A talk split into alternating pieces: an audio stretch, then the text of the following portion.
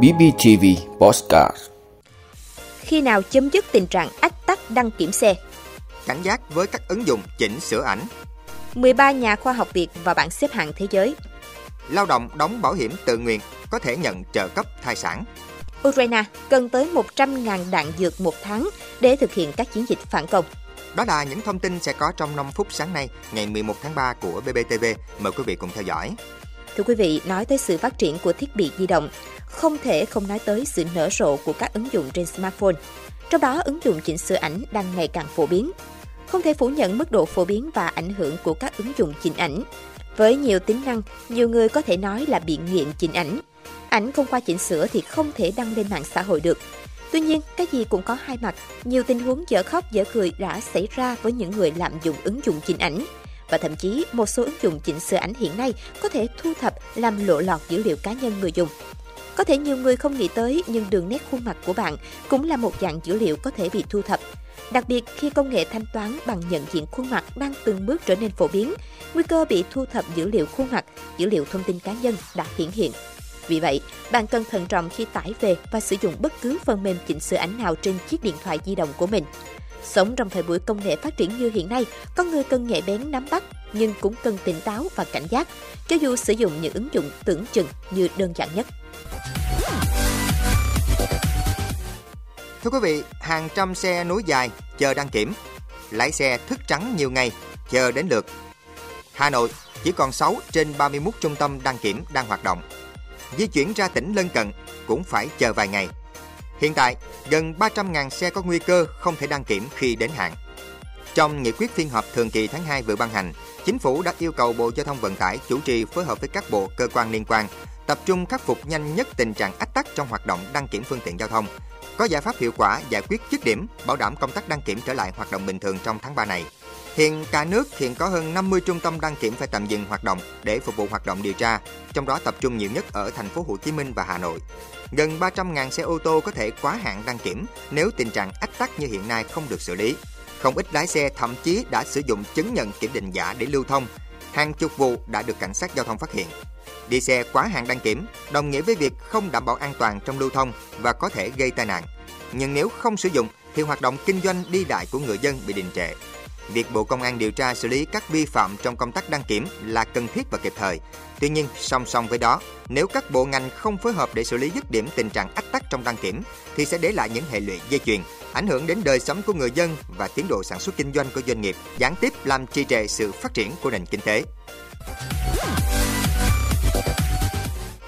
Thưa quý vị, website research.com vừa cập nhật kết quả xếp hạng các nhà khoa học có thành tích xuất sắc trong công bố nghiên cứu. Việc xếp hạng các nhà khoa học hàng đầu trong nghiên cứu được research.com thực hiện hàng năm ở 24 lĩnh vực. Năm nay, 13 nhà khoa học Việt Nam đang làm việc trong nước được xếp hạng ở 7 lĩnh vực: khoa học máy tính, kỹ thuật và công nghệ, khoa học môi trường, khoa học vật liệu, kỹ thuật cơ khí và hàng không vũ trụ, y học cộng đồng và khoa học xã hội và nhân văn. Danh sách năm nay tăng thêm 3 Năm 2022 có 10 nhà khoa học và mở rộng thêm lĩnh vực xếp hạng. Trong số này, giáo sư tiến sĩ Hoàng Văn Minh, hiệu trưởng trường Đại học Y tế Công cộng, là nhà khoa học đầu tiên ở lĩnh vực khoa học xã hội và nhân văn thuộc Y tế Công cộng và bảng xếp hạng.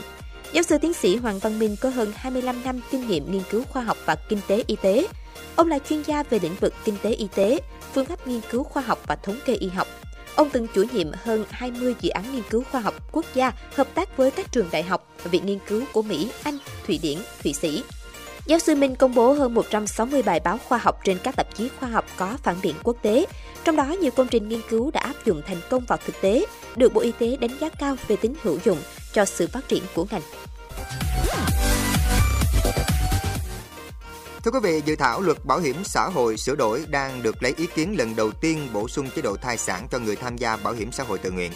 Bộ Lao động Thương binh và Xã hội, cơ quan chủ trì xây dựng dự luật, đề xuất lao động nữ sinh con và người chồng đang đóng bảo hiểm xã hội có vợ sinh con được hưởng chế độ này. Trong đó, người đóng bảo hiểm xã hội tự nguyện đủ 6 tháng trở lên trong 12 tháng trước khi sinh có thể nhận trợ cấp 2 triệu đồng cho mỗi con. Trường hợp chỉ có mẹ đóng bảo hiểm xã hội mà không may qua đời sau khi sinh thì cha hoặc người trực tiếp nuôi dưỡng được hưởng trợ cấp thai sản, kinh phí từ ngân sách nhà nước.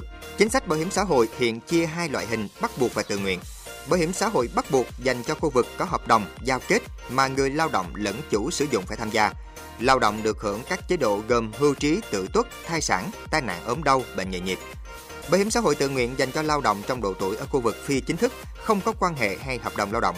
Lao động có thể lựa chọn mức đóng theo quy định, được nhà nước hỗ trợ một phần tiền đóng và chỉ được hưởng chế độ hưu trí tự tuất. Cơ quan soạn thảo kỳ vọng bổ sung trợ cấp thai sản là bước đi đầu tiên để dần hoàn thiện chế độ cho lao động khu vực này, thu hút thêm người tham gia.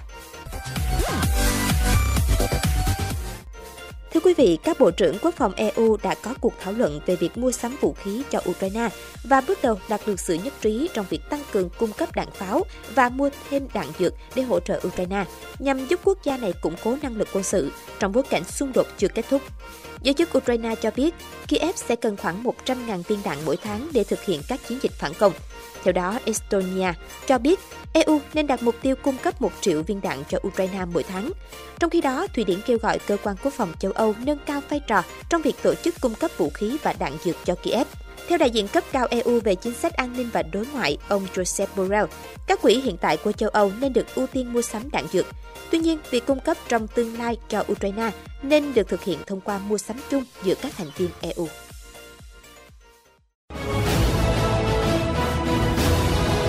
Quý vị đã luôn ủng hộ các chương trình của Đài Phát thanh truyền hình và báo Bình Phước. Nếu có nhu cầu đăng thông tin quảng cáo ra vặt, quý khách hàng vui lòng liên hệ phòng dịch vụ quảng cáo phát hành số điện thoại 02713 887065.